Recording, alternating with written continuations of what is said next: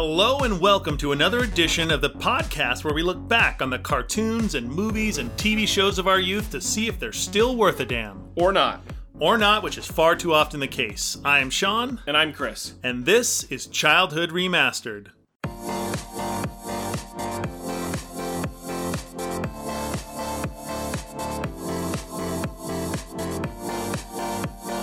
Sitcoms are a staple of the television industry. They've been extremely popular since at least the 1950s. Shows like I Love Lucy, Gilligan's Island, All in the Family, Taxi, MASH, Three's Company, Seinfeld, Scrubs, and modern shows like Parks and Recreation, Big Bang Theory, and Brooklyn Nine-Nine have all experienced tons of success. But while the early 90s had plenty of sitcoms for adults, the same couldn't be said about shows geared towards kids. Nickelodeon broke into the genre with Hey Dude back in 1989.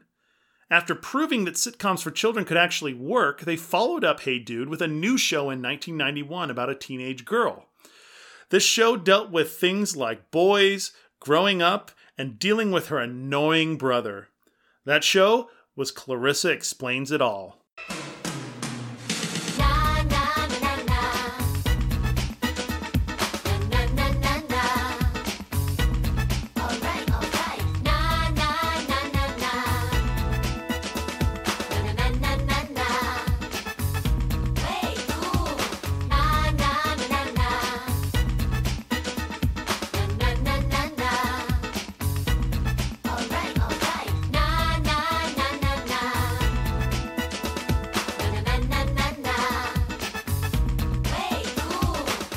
We're talking about a show that, man, I don't really remember watching all that much.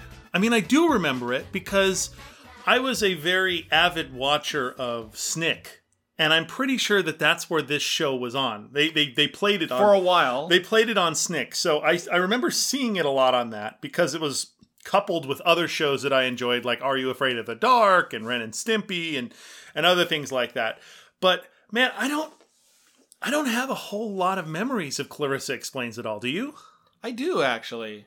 Well, Clarissa Explains It All was an American sitcom for Nickelodeon. And you're right that it was on Snick, but it did start off on Snick. It ended up there in the second through fifth season. It only had 65 episodes, so that may be why you don't remember it all that well. Mm-hmm.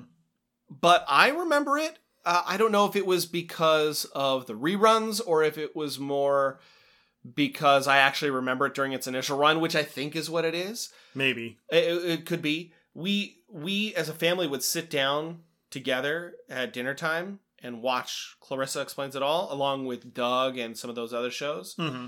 because that's when they would play. And so I definitely remember watching this show. I don't have too many memories of like specific episodes. It's sort of more of a feeling than Yeah. than anything else. I do remember actually the ep- one of the episodes that we watched today, the episode where the parents got sick. Okay. So I I actually remembered that particular episode, and I don't remember a whole lot else. I like remember that her brother was was sort of a little I remember that. Yeah. shiza, Yeah, her brother, she and her brother didn't get along, and her brother was kind of a shitbag. and that's all I remembered. I Yeah. remember nothing about the parents. I remember nothing about anything. And I did remember that his his brother, or his brother, her brother was named Ferguson. yeah, because and he- she and called he- him Fergface. Yeah. I remembered that. And I and you know, thinking about it now, I do remember I did remember her friend. I didn't remember his name until I watched it, but I did remember her friend would come into her room with a ladder. Yeah, That uh, yeah, but specific episodes, eh, I didn't really remember. I remembered do the- you remember liking it? I think I remember watching it because it was on. And like I said, I don't know if I watched it in the initial run, but I wa- I mean season 1, but I watched it season 2, I'm sure through 5 when it was on Snick because like I said, I think it was like the lead-in show for Snick. And we're the age demographic for it. Yeah, so I, I would watch it because it was on at 8 o'clock. And I wanted to watch Ren and Stimpy at like 8.30 and Are You Afraid of the Dark at 9 or whenever those shows were on. So it was just sort of like a, like, you know, when you watch TGIF, when TGIF was a thing, like you might not like all the shows in TGIF, but it's that's your night. Right. So when you're a But kid, it was like, okay, you got to watch Full House, and then you got to watch Perfect Strangers, and then Family Matters, and then whatever the other one. yeah, was. and then dinosaurs at nine thirty. That's the one I want. You know, something like that. So Yeah. it's like you you sit through the schlock so you can get to the show you want to. And I think for me, Clarissa explains it all was the schlock that I just sat through because in like the in like the early '90s, what else are you gonna do as like an 11 year old on a Saturday night? It's like, well, here's my here's my entertainment for the night. I'm gonna watch Snick. Yeah, I, I, I don't. I mean, it wasn't. I don't think it was that for me, but I definitely remember sitting down and watching it like with my family, and it. It's very possible that we sat down and watched it together as a family because it was safe. It was on Nickelodeon, and we could watch it as a family. My parents didn't have to worry about fast forwarding anything, or well, you know, uh, turning the. TV off. Not that we Yeah. could, but you know what I mean. Like they didn't have to uh, cut our programming because there was something inappropriate. Like they could just put it on. I, I, I I'd venture to guess that my parents put it on for that reason, and then we enjoyed it. But I don't know if we truly enjoyed it because it was what we actually wanted to watch, or if we if we enjoyed it because it's what was available. Exactly. That's, So, that's kind of my point. I, I don't I don't know. Um, but I do remember liking it. I definitely remember having a huge crush on Melissa Joan Who Hart. Who didn't have a huge crush on Melissa That's Joan Hart? true. Like, we who were right doesn't still that- have a Melissa Joan Hart Yeah, crush? uh, maybe less now for me, but A little bit, yeah. yeah, but definitely at the time. Oh, Yeah. for sure. Uh, so the show was a teen sitcom created for Nickelodeon, originally airing from March 23rd, 1991 to October 1st, 1994. It was five seasons, like Chris said, 65 the runtime episodes. was weird because it varied from episode to episode. Yeah, and usually TV shows are are a lot better at that because you need a time frame so that you can sell commercials. Right. So you know, oh, we have like six minutes of commercials to sell. That's you know like three commercial breaks of two minutes or Well, something. Well, and then that whoever it is you're selling those commercials uh, to, they are wanting to buy a block with a specific show in mind. Yeah. They'll say, "I want to bl- buy a a block next to before, after, whatever, Clarissa," and not say Ren and Stimpy Yeah. or whatever it was. So it seemed weird when I saw that, and, and like actually watching some of the episodes, yeah, the time like varies. So it's not like you could look at the scroll time and see it's okay at this time and no. Yeah. you'd actually have to look at the time on it itself. yeah, there and and I will say that once when I started watching them, the theme song really kicked in the nostalgia for me because Yeah. that's. I mean, I forgot about it completely. The sh- completely. The show, if you've never seen it, is very much a time capsule of like the early 90s. yes, And almost painfully so, from the fashion to it the. could not. Uh, you know, It's like Saved by the Bell, kind of. Well, it's, it's but that, Saved by the Bell almost felt more like a meme. This was like a. I felt like a true time capsule. Yeah. It was a true time capsule. It's it's like a middle school, uh, a middle school like junior high. She goes from I think junior high to the end of high school. End of high school. throughout the show because it's over the course of five years. I think she starts as like a 13 year old in like eighth grade, Something like and then winds yeah. up graduating from high school in the last episode, or being grad, getting ready to graduate from high school. She's like 18 in that, Right. In that, ep- It's in her that- senior year. Yeah, basically. so the uh, the show was created by Mitchell Kriegman, who is an actor, composer, author, director, and producer. He created The Bear in the Big Blue House, which was another uh, Nickelodeon. I almost said Nintendo. I don't know why, but it was another Nickelodeon uh, show that was very popular.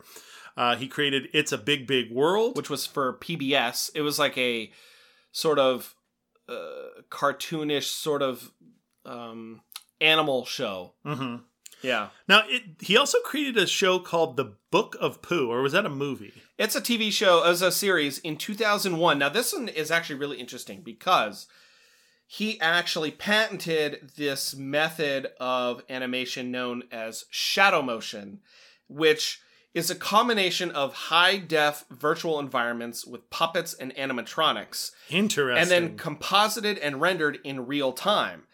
And I went and I looked it up. There's a link in our uh, notes here. I put a, a link into a to YouTube for an episode, and you could go watch it. But the animation is it's weird because it definitely looks like puppets, but it they don't act like puppets. they don't quite feel. I mean, they sort of move like puppets, but they sort of don't. But then there's definitely no strings, and it definitely feels like it's something recorded and then put over a backdrop, but then the backdrop interacts with them. It's it, it's you know what it is? It sits in uncanny valley, Oh, okay. but not necessarily in a bad way.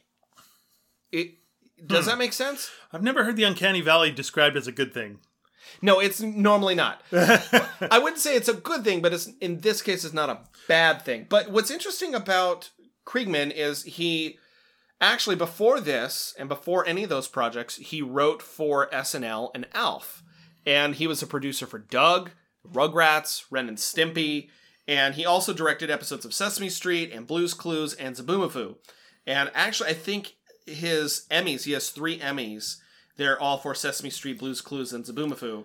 And he has, I don't know, like 20 different Emmy noms or something. He's So actually pretty accomplished. I was going to say, so this guy is very much so a sort of power player in the field of like children's entertainment television. yeah, at the time, I may maybe less so now. Well, I mean, yeah, at the time that he created this show, he was he was a big mover and shaker when it came to kids shows. Correct. Now, if you go look up the writers, there are 26. And you know that kind of makes sense because this show is a sitcom. It's a situation comedy. And a lot of times in sitcoms you don't have a writer or two writers. You have a team of writers because you had 5 seasons of this show with different episodes. I I don't I don't know for sure, but I would highly doubt that there are any like two-parter episodes or or overarching storylines that needed to be connected. This is very much an episodic show that the conflict, whatever it is, is defined and then resolved within the same episode every time.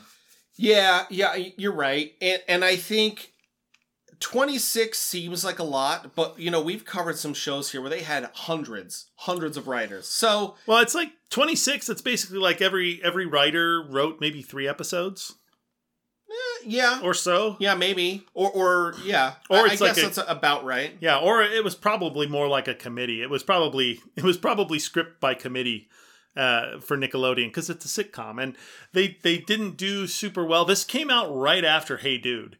Uh, yeah, right after. and and maybe they were trying to hone in or like you know hone down the uh, the, the the formula for for kids sitcoms because up until that point there hasn't re- there hadn't really been a kids sitcom. It was cartoons and it was variety shows. Yeah, there it. wasn't. Yeah, you're right. There wasn't a whole lot. So you know, the next director, Chuck Vinson, actually wrote for Ari Spears and was a director for all that. Oh yeah, and there's actually a bunch of directors. There are. There are. Uh, I don't know how many I counted, but um, quite a few. I, I think twelve or, or something like that. But you know, so Chuck Vinson uh, is one. Joan Stone, who I, I think did some work for Sesame Street, and then you have Maureen Thorpe, Liz Plonka, Carl Lawton, Ken Frankel, John Ferraro, Richard Steer, and Paul Zierer. I'm not going to go into all of them because there's so many.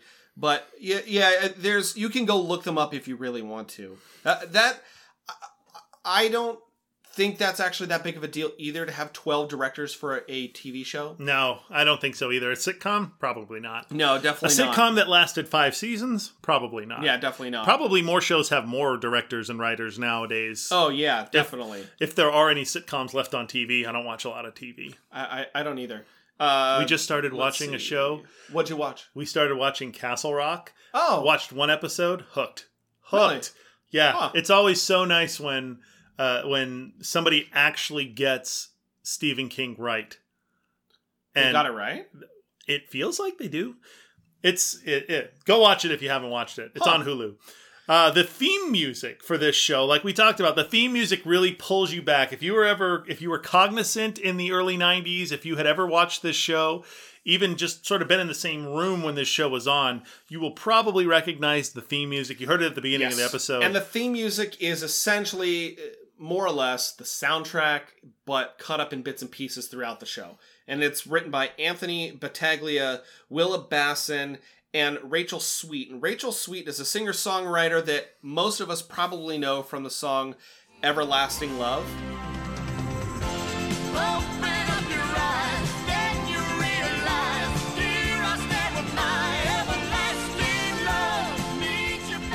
And the title song from John Waters' musical Hairspray.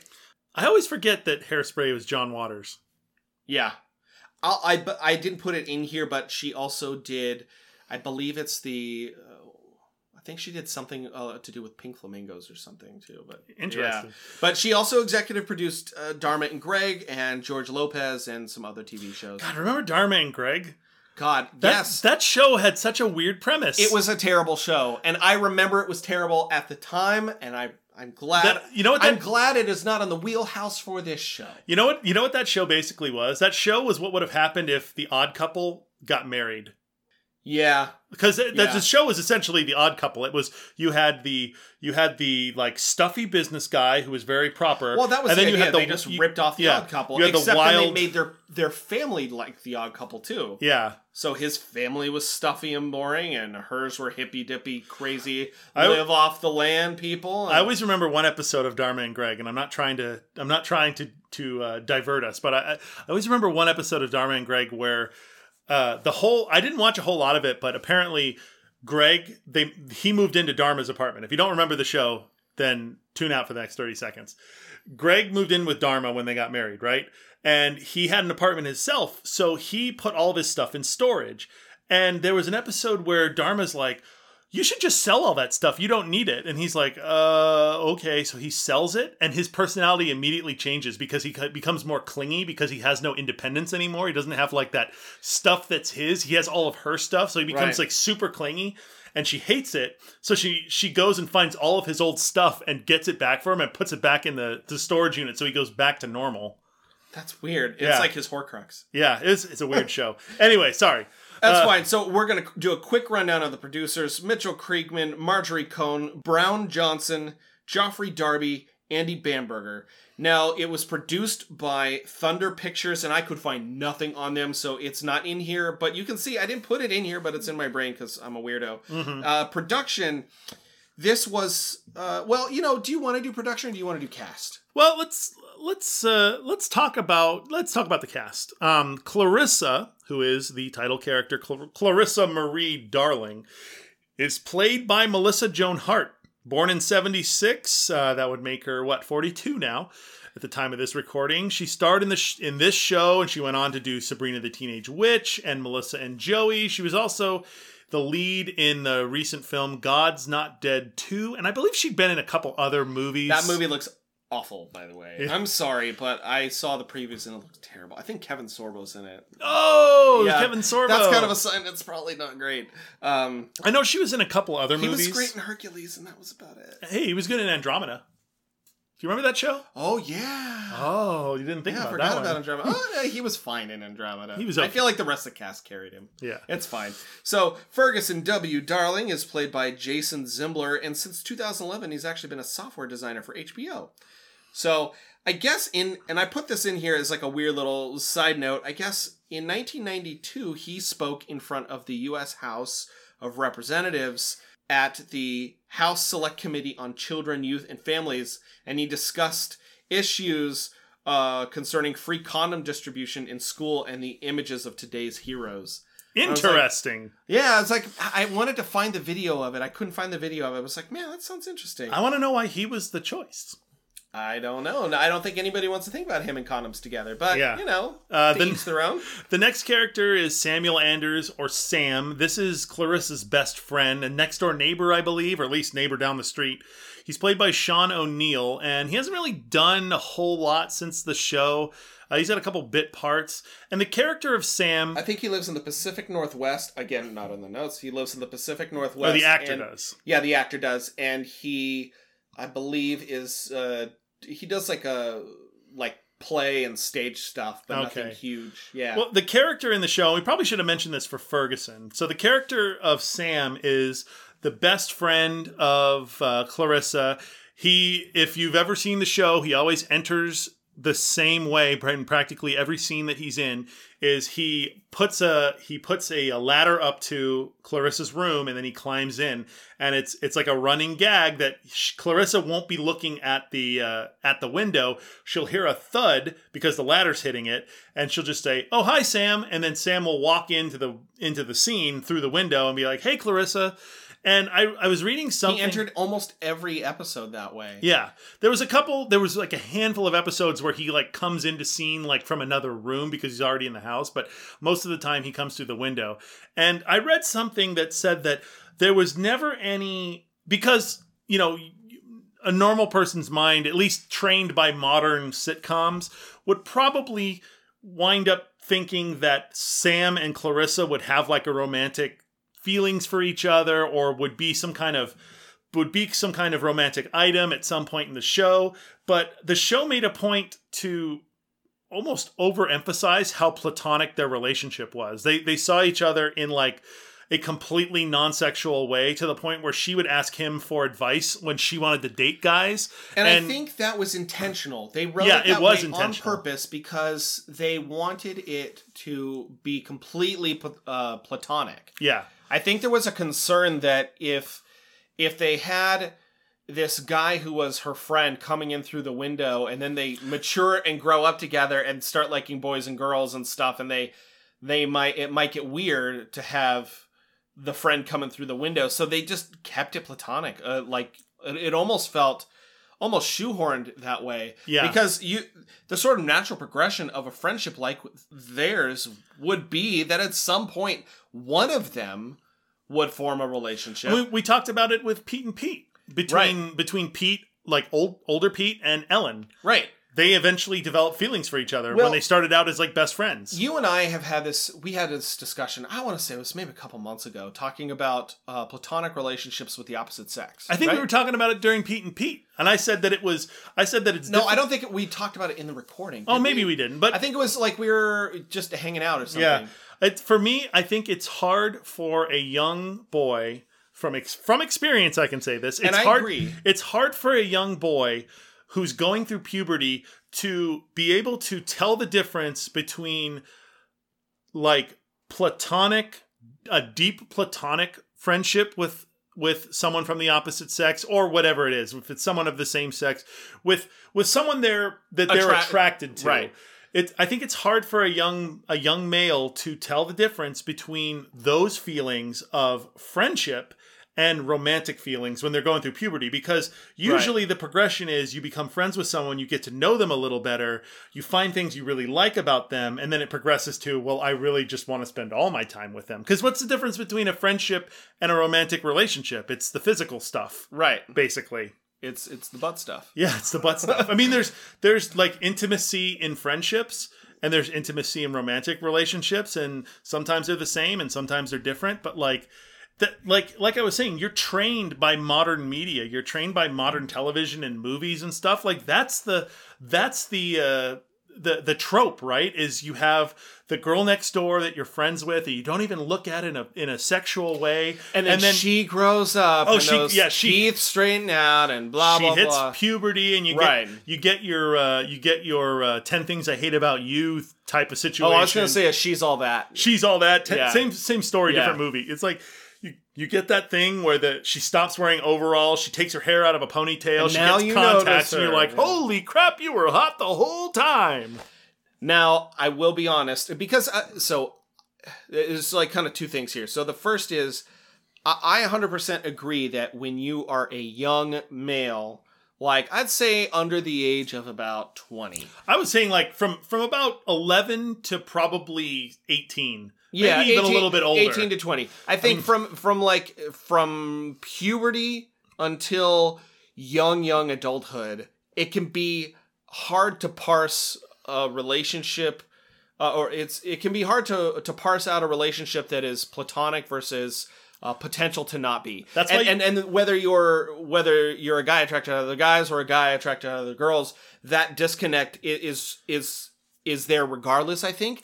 but girls, I think, uh, girls are a lot have- better at it i think They I think have a easier time at parsing out the difference. I think girls are But- better. Girls are better at platonic relationships with opposite sex. At that age. At I think at most any age. I think that they're Well, better. It gets better I mean- the older you get for guys, but I Yeah. think that they're better at. I mean, for me, like I have no issues with it. You don't either. But No. but I think like when we were younger, yeah, definitely. And then to be fair, like you and I were like not the coolest kids around, and so Yeah, uh, and, and what happens is you wind up you wind up with that uh, friend zoned nice guy situation because they can't tell the difference between someone just I'm being so can I can I just say this is a sidetrack? Can I just say I'm so glad that Reddit Reddit didn't exist when we were of that Oh, age yeah. because we probably would have ended up some like neckbeardy uh I always tell like incel like you know I always like- I always tell Kathy about old Sean. no I, I know and I talk Sean about a- I talk about old Sean like he was a different person Well, because he was. he was a different person, and old Sean absolutely would have been a a like try hard neckbeard, uh, uh, uh, friend zoned nice guy. yeah Uh, it took me a while to grow out of that, and I'm so glad I and did. to be an adult and, And- be like and- oh this is all my fault yeah, okay you know, I, I Yeah. blamed. I, I used to blame women for a lot of things. I've grown. I've matured. I've, I mean, slightly matured, but I've grown out of that. We're still two adult men in our 30s talking about kid shows from the 90s, so I don't know Yeah. what you want from that. But yeah, I just, I, I think it, this show does, I will say, does a good job at showing the male audience that this relationship is 100% possible. hmm Uh, and I also wanted to say that I I appreciate I appreciate it. We'll get into like the good, the bad, and the ugly re- revolving around this show later, but I did just want to say, kind of here while we're starting to get into the cast, I I appreciate the effort that they took to um, give us a girl's perspective. Make her the main star of Yeah, the show, is- but not in a way that felt like, oh, I'm girly, girly. Like what? Like if you go watch Disney Channel or Nickelodeon now, all those shows are like, let's get this cutesy Barbie doll of a girl who has the face of a 40 year old woman and the body of a 12 year old boy, and we'll mash them together. And now they're gonna play this until they grow up, get boobs, and get tattoos, and get angry, Yeah. a la you know Haylie Duff or whatever, uh, Hilary Duff, or you know, I just I think. I, I think they do a good job of not making it like a thing. It just happened sort of it, it feels almost natural. Yeah, as, you know what I mean? as someone who's not a girl and doesn't have a daughter, it it it is it is interesting to note comparing comparing this show and that is a positive to look at it. You know, I uh, you know, spoiler alert, I didn't like this show a whole lot in terms of entertainment value. Right. But in terms of other things, I think that it does it does serve a pretty good purpose. Like like you were saying, it doesn't sometimes Clarissa is a girly girl. Sometimes. But not always. Sometimes she is Playing sports or, she's into independ- weather. Yeah, or, she's independent. She is uh, sometimes singularly minded on things that aren't boys or fashion or whatever. She even goes through in one of the episodes that we watch. She goes through a thing where she's trying to decide what she should wear on a date that she has with a guy, and she's like, "Should I should I dress like uh, should I dress like this?" And it's like a it's preppy outfit. it's like a or preppy like outfit, or should I dress like this? In this like a outfit, it's like outfit, a it's like a nerd outfit is Yeah, one of yeah. them. And should I go geek chic or and then yeah, it's like a biker outfit to match his aesthetic. And then she's like, "What am I talking about? I should just go as Clarissa." And she's be in me. and she's in her normal clothes, and she, and like that's pretty that's pretty cool. Like you don't you don't get that a whole lot. At least at the time, you didn't get that a whole lot. It was like Yeah. you know girly girls and and like the ones that weren't girly were seen as like outside freak kind of things. I think some stuff here is sort of ahead of its time, and, and you'll we can get into that as we get further into the cast. You know, the the mom, Janet Ferguson Darling, uh, which is where I think Ferguson gets his name from, is played by Elizabeth Hess, and she's been teaching at NYU in the uh, drama department. She was ed- educated at LAMDA, and I guess she was in the Tony Award winning play M. Butterfly back in the 80s, but she hasn't really done a whole lot more other than that. The dad, Marshall Darling, is played by Joe O'Connor, and he's actually done dozens of TV uh, series, but mostly as bit actor stuff. Uh, he he hasn't done too much. I put one other character in here, and it's Clarissa's boyfriend uh, that she has for a while in in the show. His name is Clifford Spleenhoffer, and it's played by David Eck, and he's done literally nothing. Um, but I did find his Twitter account. Actually, his Twitter account. I, I found it's like a picture of him and his kid, and Nah. he looks very happy. One so one thing I want to say before we move on about about uh, the parents is that Janet is kind of hippy dippy in the show. Uh, she is all into health food She's and a vegetarian. She's a vegetarian, yeah. And the dad is an architect, I think. But the dad is also like I remember. He's a goofball. well, he is, but he seems like like the penultimate uh, dad jeans wearing dad. Oh yeah, you know he's got glasses. He's kind of got like the curly fro But a he little bit. talks. There's an episode that we didn't watch, but I had flashbacks of while we were while I was watching the episodes, where he was talking about back in the '60s, back in his heyday or Mhm. whatever. Because this is supposed to take place in the early '90s, and they've got teen kids, so you know they would have been, you know, Teenagers in the '60s. I think it was maybe the '60s or the disco era or something. Well, yeah, because if it's But- if it's 1991, probably around the same time. So let's So- go back 20 years before that, just just on the off chance. So yeah, so it's 1971. 1971 when when they probably started dating. Like they were probably teenagers in the 60s. Yeah, yeah. That, I mean, that's what I was thinking. Something like that. But but it's interesting to see to see the the sort of like relationship there between the two of them. Yeah, and one thing we didn't say, we sort of mentioned it earlier about Ferguson, her brother. He is, I don't even know how to describe him. He is like, I want to say like an Alex P. Keaton, but he's not. He's he's sort of a dick to Clarissa. He's like a stuck-up know-it-all, and he's the younger brother. And he always walks around dressed in like slacks and a long sleeve button up shirt. And he seems really stuffy and sort of lives to antagonize Clarissa. if I remember right, I think he was like a young Republican or something in the episode. Like he's very much like of that like That's Reagan was- Republican era. That's why I was saying like Alex P. Keaton type of type of deal. You know, it's like a I don't know, it's an interesting it's an interesting character. Um, there were a bunch of guest stars, guest appearances by uh, somewhat famous people on this show. So we have Nancy Youngblut, Youngblut, uh, who's been in a bunch of stuff like Bones, Cold Case, CSI. You have Cassidy Ray, who plays Sam's girlfriend. Uh, she was in a couple of things uh, that were later later on in the 90s. yeah.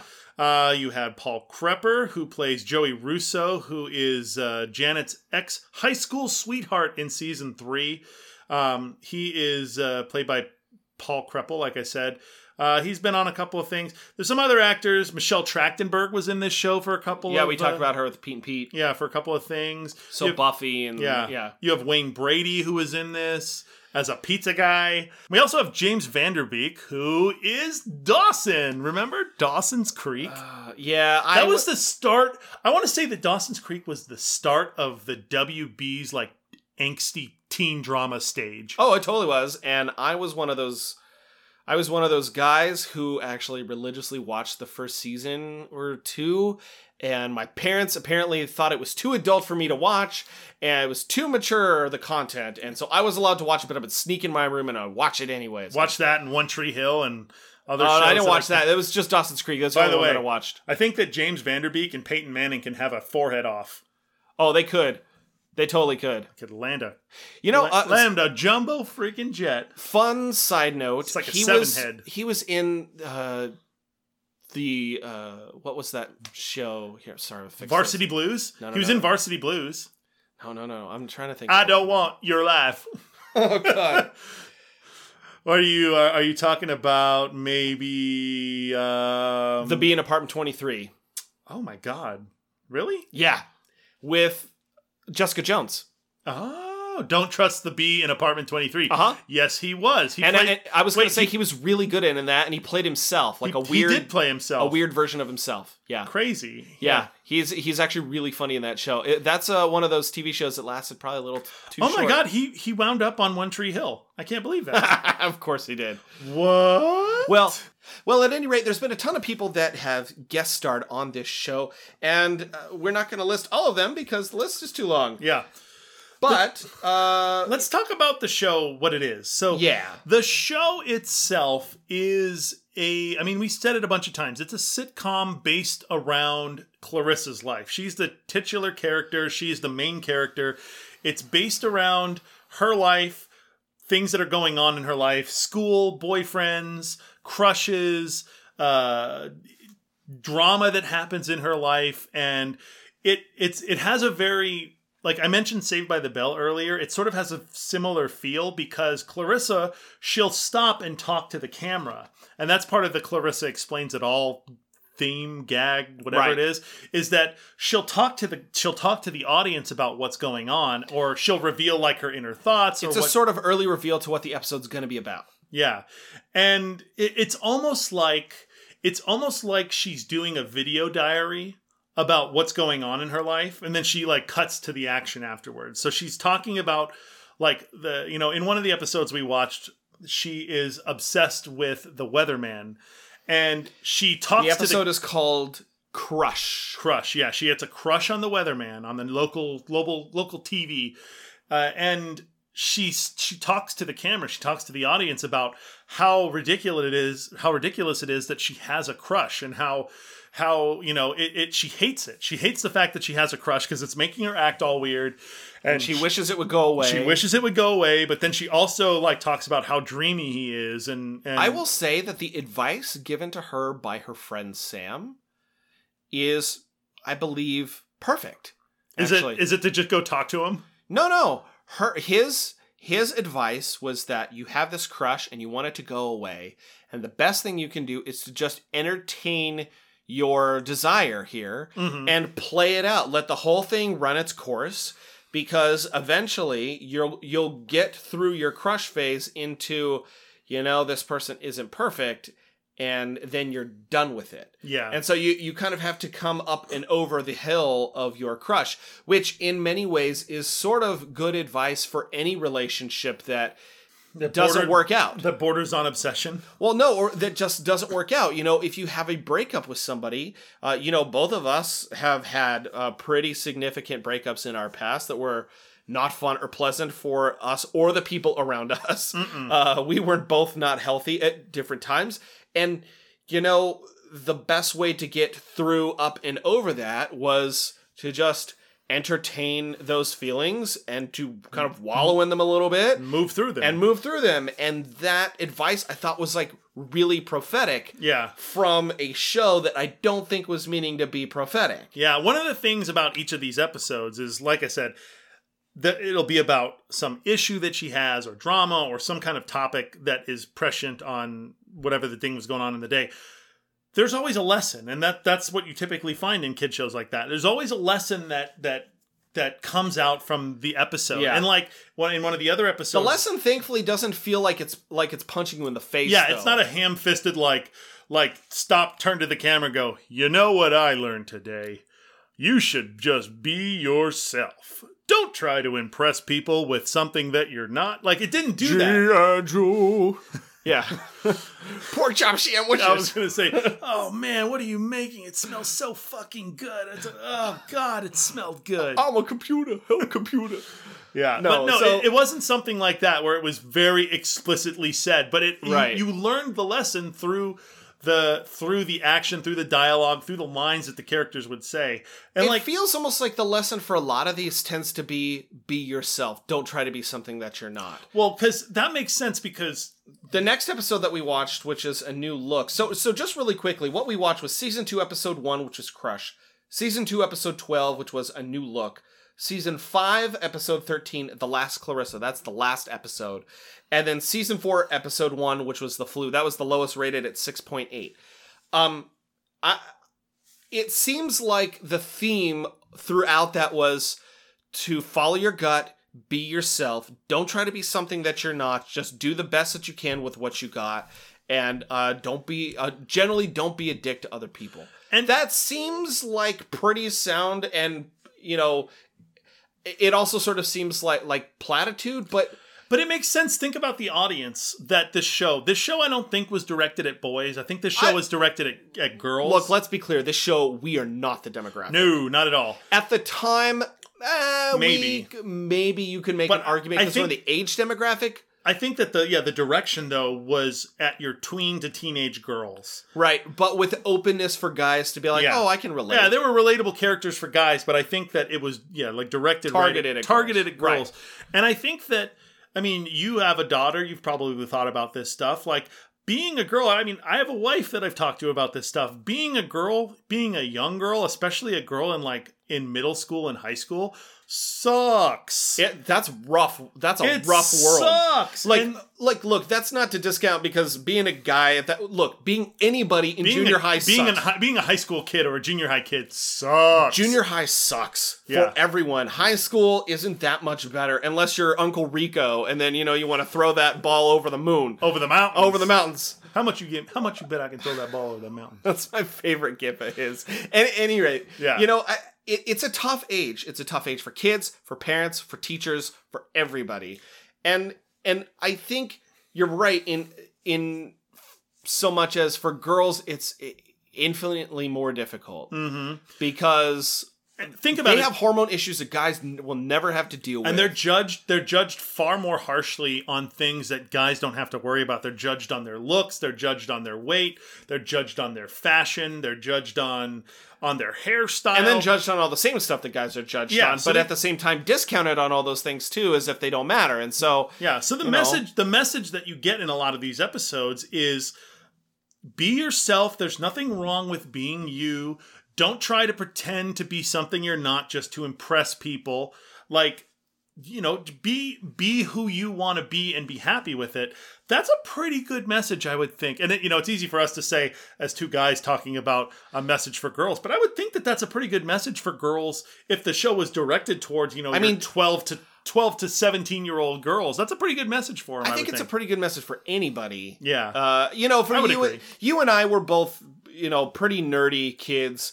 You were obviously big enough that picking on you was probably not a smart idea. oh man my one of my favorite memories but I, but I was not, and so I had to survive in a different method. I survived by being, uh, by always having a quip, by always having a punchline, by always uh, having something to make fun of the guy who was teasing me for. So the guy was making fun of me. I would make fun of the fact that his tooth was chipped or that his that his mom was balding or something. You know, like Oh I, I always I remember that kid too.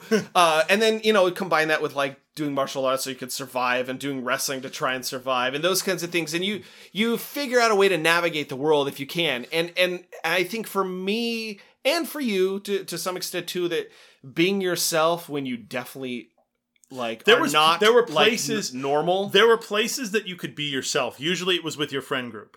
You could be yourself with your friend group, probably away from school, maybe at school or whatever. But like then I didn't have much of a friend group, and that that made I it- had like two or three people that Well, I mean, I had a friend who, you know, I don't talk to anymore. Uh, that's its own set of thing. But, you know, he was he was sort of protective in that I kind of wasn't really allowed to have a lot of other friends. And so, you know, I would get friend groups and I'd have a friend group for a while and then that would kind of get sabotaged. And then I'd disappear and go find another friend group. And I finally kind of found my way and I had friends, you know, on my own, but I kind of figured it out later, but not until, you know, later in high school and as an adult. And I think that mantra of be yourself, be yourself, like don't let anybody change that. Like you'll find people who you'll mesh with Mhm. eventually. yeah, you'll, And if they don't, then fuck them. yeah, And you'll find somebody else. or maybe you'll find someone that's way to the extreme of what you are. Like I used to watch anime. Well, I still watch anime. And then it's a good balance. no, and I, and and then I got to college and I thought I like anime still. I'm gonna go join the anime club, and I went to the anime club, and You're I was like, weeaboo body pillow everywhere. I was like, man, I do not like anime nearly enough to be in the anime club because these guys are crazy. Yeah, like, well, I wear deodorant and I didn't put a hole in my body pillow for myself, so I, can't I don't be subs- here anymore. I don't subsist entirely on hot pockets. I mean, I eat a lot of them. Hot pocket, hot pocket. The hot pocket is too hot. But I mean, overall, I think that they're they're good messages. That being said, man, this show was boring for Okay, me. Okay, I wanted to get into this with you because I I, don't know if I agree. Can I, before we get into that, I'm going to call you out because you didn't watch two of the assigned episodes. I didn't because well, one, I was the first two episodes I was bored out of my mind. They were terribly they were terrible for me. They were terrible, they were cringy, they were awful. I don't know if this was intentional or not, but you sent me a text that said, Wow, Clarissa is boring as shit. I said, Oh no, I was going to watch it tonight. And you go, Wow, Clarissa is boring as shit. It's painful. It's painful. It's painful. And I said, it must be really painful then. I don't know if that. I think that was a text error because think- I'm pretty sure I didn't send so that that it was either a text error or it was subliminal. I mean, it might have been, but the, here's the So thing. I knew right off the bat that when we got here, we would disagree. Because I don't know if I agree with. Uh, I mean, See, I got I got two texts from you that said it's really painful, so I think there was some crossed wires or something. I don't know what happened. Our, our yeah, te- that's weird. our text wires got crossed. yeah, because I never said that it was painful. That was weird. Huh. But Interesting. Yeah. So th- to me, I and I didn't. I well, I for one thing, it was extremely boring, and I got behind because work has been extremely busy. There's been some stuff going on in my personal life.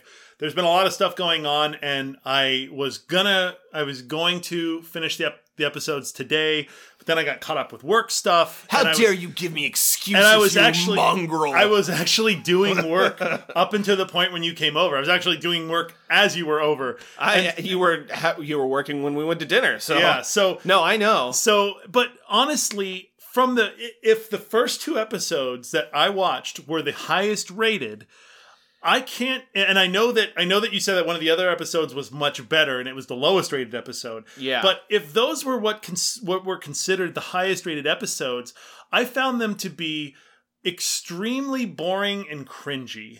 I like it was the episode. Where All she- right, I'm gonna agree with you on the cringy because I have specific moments watching where I hid my face. I behind a always do that. I hate I hate awkward humor, and it's not like this. This See, show I is love awkward humor, but the cringy in this was very, very cringy. yeah. It, I like, will be honest. The You're epi- right. The episode about the crush, the the where she has a crush on, the the weatherman? weatherman. Oh, okay. That episode was just so stupid because I get it. She has a crush on like the local TV weatherman, but she's being so like ridiculous about it. Like like She's if- a 13 year old girl. She's a I- come 13-year-old 14 year old girl, whatever. She starts she starts going crazy about weather. She starts talking about the weather all the time because she thinks that that's what he enjoys the most. So she talks about the weather with her friends and her family and she starts a club where it's the it's the like whatever junior high uh, weather club and she tries to get a uh, she tries to get him to come to their club meeting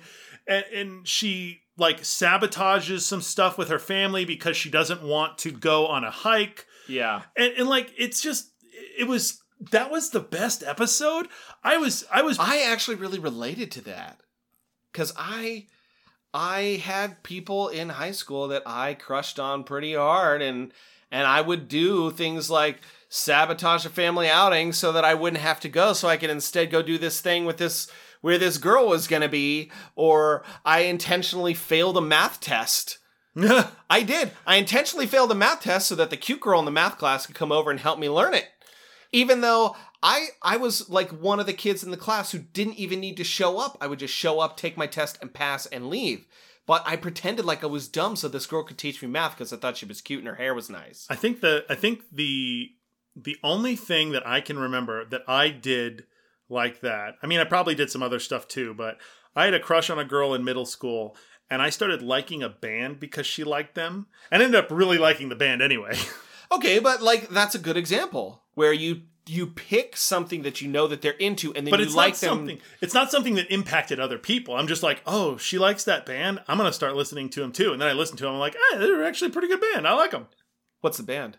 bush. Oh well, I mean, Come on. think about it. It was like 1990, 1995. You know, it's funny that like you said that because Bush. because there's a girl that I had a crush on in junior high that was really into uh, the lead singer of Bush, and so Gavin Rossdale. yeah, and so she was really into Gavin Rossdale, and I was like, oh, this girl's cute and she likes this band. I gotta listen to it. This is my new favorite band. And so then I listened to it. I was like, oh man, this album's real good. Yeah. Sixteen Stone is is 16 great. Stone was great. Yeah, even Razor Blade Suitcase is pretty good. Yeah. and I remember like, okay, yeah, I'm into this band now. And luckily for me, my dad liked them too, and he had a cassette tape and a CD, and his car didn't have a CD player, so he gave me the CD. Oh, that's cool. Yeah, I was Yeah. like, sweet, I can listen to this. So okay, so you've done it. You like something that I somebody did else do liked. it, but what I didn't do is I didn't impact my family to do it. Uh, you did because your dad had a cassette tape. Well, he gave it to me. Did he buy it because he liked the band, or No, he, just he, liked the band. Oh, okay, That's well, why. then- that's why okay. he had a cassette tape and a CD. Oh, your dad he- was cool then. Yeah, he had a cool me- dad. Yeah, I, but, but like that that episode was cringy to me and then the other episode where she's like fretting over this guy who had a crush on her and then he stopped I had paying this attention exact experience. she stopped paying attention to him and then he stopped paying attention to her and, And then, then all of a sudden she switches. She's like wait a minute. No it's like they did an episode of family guy like this and it was fucking annoying too. It was the one where where uh, what's his name? Um, neil the the nerdy jewish kid was no longer into Meg. and Meg suddenly is like, "Well, wait a minute. What the hell? How does he have another girlfriend? I want him now. I want him to be back with me." It's the same thing that happened in this episode. The guy stopped paying attention to her, and then he, and then she's like, "Wait a minute. Why doesn't he not want to? And that's the one where she's like trying to decide what outfit to wear to, Yeah. to go on the date with him, and then she doesn't know what she's gonna do. The cringy part for me in that episode was the dad and Ferguson doing that modeling shit. Okay, I yes, was- that I was, was the like- cringy part for me. Is like so cringy. I was like, why is this 45 year old asshole listening to his 13 or his like 11 year old son on how to model? so He's so, supposed to be some intellectual, like, I get it. It's a fucking show and I'm looking too much into it. Yeah. he's supposed to be this, I would assume, fairly smart guy because he's an he's an architect. I- but is I he think- so socially awkward that he thinks his 11 year old son knows more about the world of fashion than Have, he would? have you met any architects before? no. Okay, they're they're not the most socially unawkward people. But so much so that you think an Uh, 11 year old would have a better grasp on reality than you would? Uh, possibly. to all the architects out there, you can send all your angry emails to Chris. it's it's okay. I'll take all of them. I so I will say that I can build a house, but my my life falls to pieces. that part so so so the story for that episode is that the dad goes to the grocery store or something in the mall or whatever He was he was in the checkout line at the grocery store. Whatever. He got checked out. and he got checked out and then the mom gets all jealous because Someone's trying to steal my doughy, dumpy husband. right so the the the the theme originally seems like it's going to be about jealousy because this guy's not into Clarissa anymore now she gets jealous and then the mom gets jealous when the dad gets hit on but then we come to find out that that it's a talent agent supposedly. And I'm thinking I'm sorry but what quote talent modeling agent is there in like like BFE Ohio or wherever the hell they're supposed to be It- it's like a I'm mo- like come on It's like a model for the penny saver. You know, Yeah, that's what he ends up doing. He, he well, up she wanted, yeah, she wanted a model for like the penny saver, and so, like a very plain looking model. but he- then the dad, the the son and the dad end up going on this whole tangent where they think he's like going to be this, you know, high fashion model, Yeah. and he changes his outfit and adjusts the walk to make his butt look better, and they do the does they do the he walk to the exercises and he the right said Fred song, Yeah, like a modified version. of. Except I noticed that they didn't say sexy. He said, "I'm too handsome for my face" or something like that instead of saying sexy. Yeah, because I cringed at that part, Th- but- that that part was the okay. The, the Clarissa part wasn't cringy in that episode. It was the dad and Ferguson. I was just like, "Why am I watching this? this is fucking terrible." It was I am so, it, so, and that it was wasn't like terrible, but I thought it was funny. But That was, it was like three quarters of the episode, though. Is is them was dealing the with B story, you mean? Yeah, three quarters of the episode was the B story. Like the other shit, what it, it, it took like five minutes in the episode is Clarissa trying to figure out what she's going to do with this guy because they kept Right. bleeding the other thing. They kept bleeding the B story over into that. Well, and and the advice, uh, see, and once again, it seems like Sam is like the guru of advice because He's his- you know what he is? He's like Wilson from Home Improvement. he is like Wilson from Home Improvement. He shows up, he dispenses sage advice, and, And then, then he, he jumps out the window. Well, and in this, she doesn't know. Should I call him? Should I not? What should I do? It's like and a he, fortune cookie Spider Man. and his like, his advice basically tends to be, uh, just talk to him.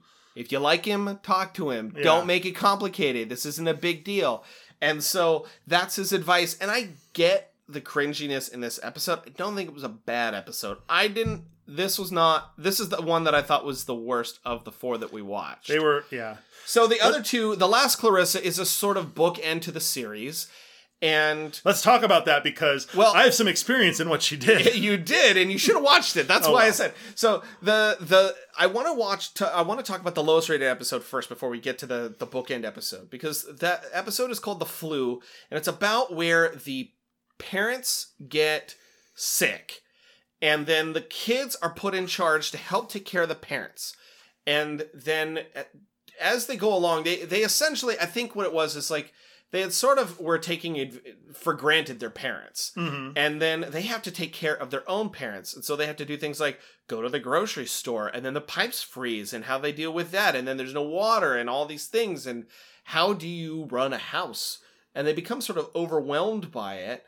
And around the time that they start to get overwhelmed by it, they their parents start to feel better, but decide that they're kind of gonna milk it a little bit.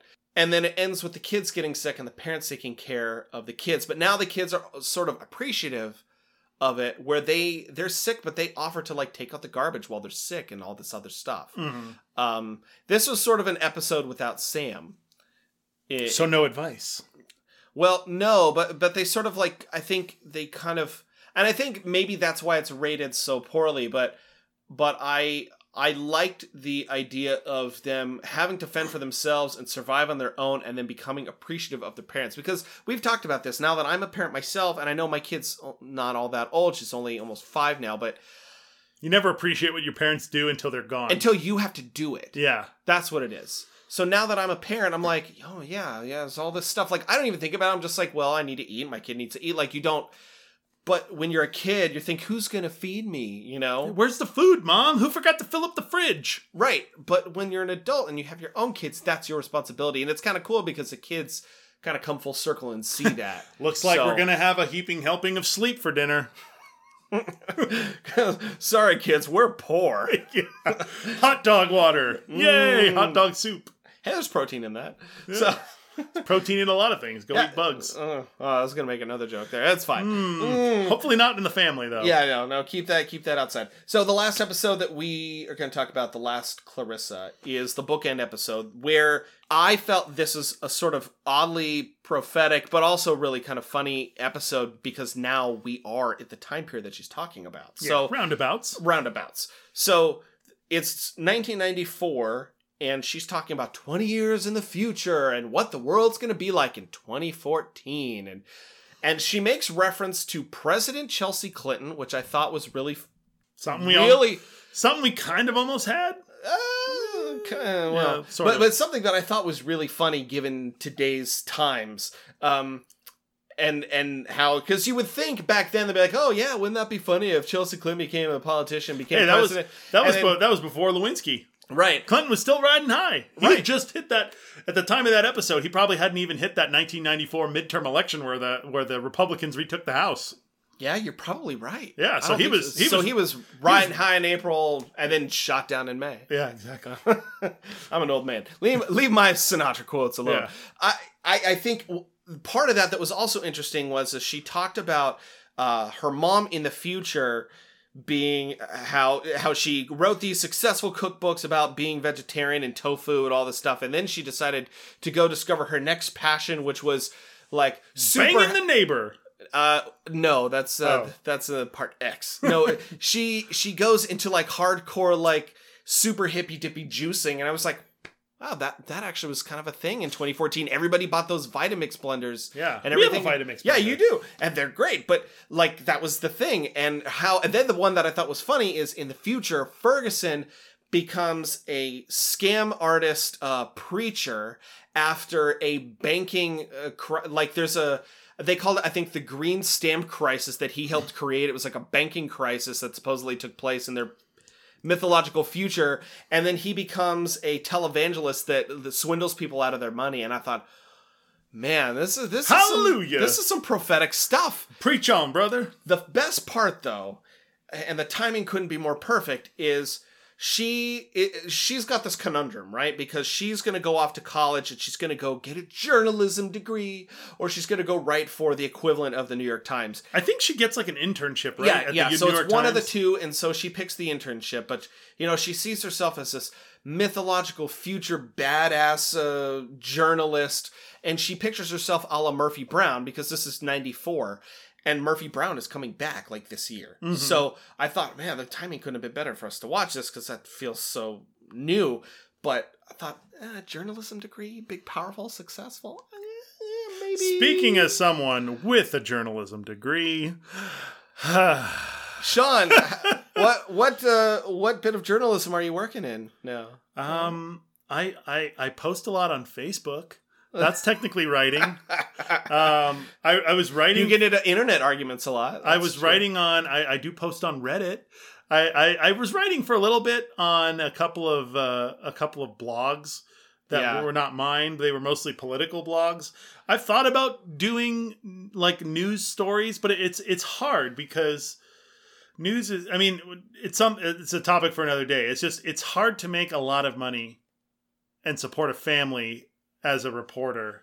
Right. Support it well as a as a reporter that doesn't have a national presence. Yeah, you, you can't unless you're like a big giant name, Mm-hmm. then you ain't going nowhere. No, you better hope that your spouse makes money. Yeah, that that's basically what it is. Yeah. Yeah. And and I, I thought that was really funny. Everybody And- gets into journalism thinking that they're going to change the world, when in reality, you're just going to report on city council meetings. and you're gonna blog for a couple years, and then uh, you're gonna end up doing Lularoe, and then sell some essential oils, and then go do uh, something else. What, yeah, whatever the uh, whatever the newest, whatever pays your mortgage. whatever the Yeah. newest MLM is. Yeah. So oh God. so it's it's uh it's Now you didn't watch this episode, but something funny is the friend Sam applies to 23 different colleges, gets rejected from all of them, including the local trade school, but by accident, by accident, he applied to an all-girls school in Maine, and they decide that they're going to let him in as the first male student. he's going to get so much poon. so I we're sitting there watching it, and then uh, he he comes over to Clarissa's house and. And he goes, "Hey, do you want to meet some of my classmates? They, they came out as like a welcoming committee because I'm the first guy to have ever gone to the school, and they're really excited for me to go." And so he comes up, and these three like legitimately really attractive girls who are definitely not like 18, uh, are they all come up the ladder with him, and they stand next to him like arms around him and everything else. And I was like, So what's the implication? he's going to go off to bang school? Like yes. what's the so so when he leaves and he goes down the ladder, uh, my wife's like, "What was all that about?" It's like he got into an all girls college. It's like, "What's he gonna major in?" It was like chlamydia. it's like. It's like I, I got a minor in hepatitis. it's like like I, I thought that that was like maybe too. Uh, there, there's a little bit of an adult meta joke in there that I was like, know if these kids are really getting the the gist here. But I guess if you started with the show in 91, 92, and then you progress through to 94, 95, just you so- would be in the age category. And you, if you're a boy, especially, you're gonna be like. I want to go to bank school. Yeah. I, I, I want to go to there. And if you're a girl, you'd probably be like, well, if I was a girl going to an all guy school, I'd probably would like that too. I mean, Sam, Sam went on to Sam went on to found Vivid Pictures with many of his classmates. probably. Yeah, Yeah. but what's Like, You know- see, that's why I'm saying I really wish you would have seen this episode because it maybe would have I'll, been maybe I'll go maybe I'll go back and watch it. You know what it's reminding me of, and I only know this because my wife went through and watched every friggin' episode of this, and I watched I sort of tangentially uh, watched it from the couch and from the kitchen table. Is uh, it reminds me of Gilmore Girls a little bit at the end, like the the daughter Rory is gonna go off to college and you know get a journalism degree at the end of that show sort and of then- groaner worthy. yeah, and and you know change the world and then when the uh, when the show comes back because she went and watched the, uh, the the one that was on netflix the like gilmore girls revisited or whatever whatever like, it was, yeah. it's from a couple years It's later like six episodes or something. yeah Yeah, she whatever was, they did. yeah rory was a uh, she was a like successful journalist living in like paris or something and Nope. yeah and- Sorry, not real. and and it, it's one of those things where I think that in the I think that in the in the show, uh, Kathy told me that it was her boyfriend was like really rich, and that's why she lived in such a big apartment in Paris. But it's like, like you know, it, it, it's just like um uh. Sex in the City, you know, she's some. What's her name? Carrie Bradshaw. She's like a part-time blogger. How she's like yeah, she- she's like a magazine journalist that publishes an publishes an item like every month or something, or every two weeks. But somehow she lives in this like Manhattan giant friggin' apartment. And and and affords these like super expensive shoes. You know what she is? She's she's probably a freaking madam. That's what she is. She whores out all of her old friends to some like It's milf. the only. It is the only financially, uh, you know, a viable solution. yeah, she's like a milf cougar uh, pimp, Madam? madam for for all of her freaking uh, all of her freaking sex crazed friends. I, it, it is the only f- viable financial option. There's like there's like 15 people that make a ton of money off of journalism that could probably live in that kind of a place, like print journalism that could live in a I place was like, like, that. print journalism. Eh, that that list is real small. Yeah. Broadcast journalism. Well, the list everybody is- who's on TV is making a lot of money. well, not necessarily. I mean, basically everyone. anybody Unless- on the in big in a- channels is making a lot of money. network network But even still, you're making halfway decent money if you're a if you're an anchor on a news station. A local news station. Uh, I guess it depends on the market. It does But depend on the market, but, but- but yeah, like I don't know. It's I'll maybe I'll go back and rewatch it. It's just like I, I thought that the episode would be particularly poignant for you, uh, and you would uh, you would appreciate the. Uh, that's that's sweet. I was to gonna say. that. It's like it's like aw. Well, you know what I thought it was was maybe a little bit of wish fulfillment for the writers, because chances are some of those writers probably got uh, journalism degrees, journalism does teach you how to write so that people will listen. right? I will tell you that. And and so you may uh, you you may be able to infer that some of those writers probably have journalism degrees, and maybe this was some wish fulfillment. Maybe. Yeah. So I, I mean, so you didn't like this because of the cringiness and because you thought it was boring. I thought it was boring, and granted, I only watched two episodes, but based off of my two episodes, But you should be able to know after an episode or two. Yeah, whether Yeah. you're whether you want to watch more episodes. And after episode one, I did not want to watch episode two, but I watched it anyway. And after, after episode two, I was like, I am done with this freaking show. And I didn't intentionally not watch the other two. I just ran out of time. So I don't know. I didn't like the. I like the message. I didn't like the Right. vehicle. So so I, I felt like some of the acting is ham fisted. Oh, some of the acting is so bad. and and some of the writing is a little contrived. And so but I- it's a kids show. It's a but- kids sitcom. right, and like so- sitcom writing is contrived. So first off, the show is not for us. This is not for our demographic. Now, it- technically, I mean, we were borderline demographic then. I I, I didn't dislike it as much as you. Uh, there were definitely parts I was like, oh god, can we just get this over with? But I liked the, all the message stuff. I liked that it was starring a girl that wasn't just about it being about a girl. I, I liked that the messages didn't feel shoehorned either, and I liked that the stories seemed varied and sort of interesting. I, I liked all of that. I liked the relationship between her friend and her, that it was platonic and that they can make that work. And I liked all of that. Um, I feel like What- there's a what- butt coming up. there, well, and there is, there's a but and then a but. So the first but is, but would I go back and rewatch this myself? No. Hell no. I, I don't have any desire to go back and rewatch any of this myself because some of it is, yeah, a little bit boring. The second but, however, is that do I think that this show uh, works for kids today? Uh, yes. So You know my, my kid, I, I showed her these episodes and she really enjoyed them. Actually, she particularly liked the worst rated episode Hmm. because of the fact that the kids were in charge. It was total wish fulfillment for a little kid. So she really enjoyed it and she wanted to watch more. She actually watched all of these episodes with me. And uh and so she liked the show. And I would say that that yes, it works. I I I feel like the show itself is dated and that some of the kids today won't get some of the references, but it is uh, see I have a lot of buts here. But at the same time the the time capsule element to the show is such a holy shit time yeah, capsule. if you want to know about the early 90s. this is a perfect time capsule. So Now, you said that it, it would probably work for the kids today. I did see that they tried to reboot it. uh no, well, it- maybe sort- they are trying to reboot it. So, as- so first off, there was a spin-off with one episode that got made, and and it didn't go anywhere. It was her in college, Mm-hmm. whatever. Clarissa explains it all. The college years. Yeah, it was basically that's what Saved it by was. the Bell. The college years. And and it's I guess uh, they they filmed it like a year or two after this, but before Sabrina the Teenage Witch. So so there's that. She was in an interview and they asked her, "Would you do it?" And she said basically the the the equivalent of hell no. But uh, then money comes along and you get older and then you end up not doing a whole lot with your career. She ended up doing what was it, uh, Joey Mel- uh, Melissa, Joey and Melissa, yeah. and that had five years and then it was over two years ago and she hasn't really done anything in two years And last that I heard, there was a story not but a couple of months ago that they are rebooting it. Yeah, and with she's her as gonna be the mom. role, yeah. and I think that that's perfect. I think that's a great way to reboot it. If you're gonna do it, you've got to do it like they did Fuller House, where the kids are now the parents, and now they have the trials and tribulations that they had. You just have to write it right. Yeah. That, that's that's the thing is the direction that the writing went here. I thought was perfect, Yeah.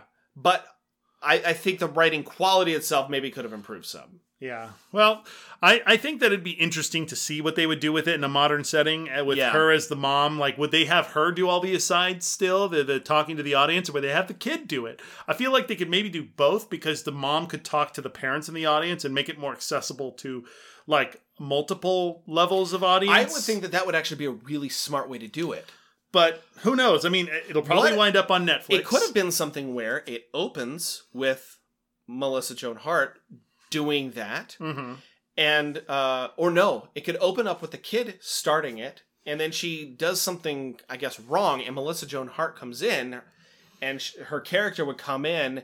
And then go, no, no, no, this is how I used to do it. Mm-hmm. And then have like a fourth wall break between the two of them in the audience and like, no, this is how you do it. And then from then on, her, the daughter would be the one doing it, but the mom might at some point be like, "Er," and then stop the show in the middle and do a thing. Yeah. That could be a smart way to do it. And then Sam shows up and he's gone all crazy because he's had syphilis for the last 25 years. See, I was and- thinking it might be interesting if they uh, were married and divorced. her and Sam? Yeah, what if she came home because the journalism degree is not going to work out? She comes home and her and Sam. Uh, She's ended got up- half of that vivid money. Yeah, and her and Sam get married and have a kid, uh, and then they got divorced. It didn't work out. Because he But had- he comes over to visit his daughter by climbing through the window. hey dad Yeah. Hey, Yeah. Dad. Ah, that could work he's live they're living in the same house because they've kicked their parents out to live in a home or something Yeah, one ended up with dementia, so they put him in a home. That's probably the mom. yeah, Yeah, all those all those definitely- hippie hippie drugs Yeah. But uh yeah i mean i didn't like it i think i'd be interested to see what they would do in a reboot I think this is a good recommendation for kids, or if you want to see it as a time capsule. Ah, it's not great, but I, I, I like what they tried to do with it. But that's how I'm going to end it. Yeah. I like what they tried to do with it. yeah i don't recommend going back and watching it you kind of sounds like you kind of do with like a caveat I would, yeah. Like if you want to preserve your your glasses, which is something that we always talk about here, don't go back and don't watch go it. back and watch it. But if it's hard to find too oh my god, it wasn't easy to find So- this is like hey dude level it's not easy to find So you can find if you have Terrarium or something like that, you can find those episodes via there. But I had trouble loading some of the episodes. I had to go into what is it, Daily Mail or daily something? motion Daily Motion. Yeah, I and found it there, too. And watch the episodes, but they're all superimposed backwards. and- Yeah, some of them were. They Yeah. were. Yeah, it's- that's how you get around it. Yeah. But uh, yeah, if you liked this episode and you want to talk to us about it, you can contact us on Facebook and Twitter and uh, through our website. Uh, I've updated the website since uh, since our last episode. It's all. Uh, I mean, I think I have all of our social media is on there. There's links to everything. Yeah, I think you did that before before I- Pete I- Pete. yeah, Uh, I can did. we just say that uh, we sort of apologize? We took a break here. I, I was Life got in the way. I so before we left, we recorded. Actually, we recorded our hundredth episode uh, before we went on break because we did it. We can have some guests on our hundredth episode, and so we we recorded that beforehand. So we actually recorded two episodes before we left, and then I, I was going to be gone uh, in visiting my wife's family in Thailand and the Philippines. I was gone for almost the whole month of July. So those of you that I, I messaged back and forth, uh, you know, I was I was gone. Uh, some of you guys like Sean and uh, you know, you guys know that I was uh, overseas, but you know, and then Sean was here working. He didn't have the ability to do a show by himself, so we we apologize. We did take a sort of unexpected break, but We will but- try and get back into regular release schedule. Yeah, we're gonna try and maybe double up and, and kind of build a, a little bit of a buffer so that we have some inside some baseball. space. Inside yeah, inside baseball. baseball. But uh, All the inside baseball. Yeah, we are. So check out our website for updates. Uh, we'll try and get our request list up there too, so you can see what's see what's going on with that.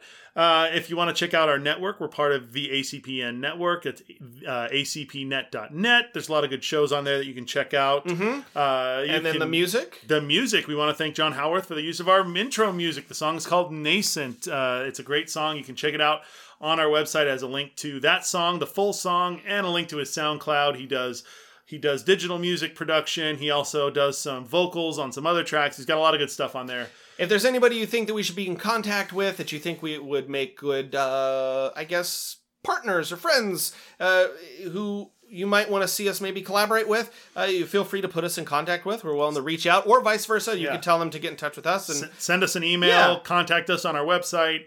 yeah, do whatever. what you got to do, and we'll get back to you. And uh, I think that'll do it. yeah, it's been good to get back into it. and- Yes. and we got more stuff coming. So Yeah, absolutely. So uh, until next time, this is Sean. and Chris. And this has been your Childhood Remastered. We will see you next time. Oh yeah.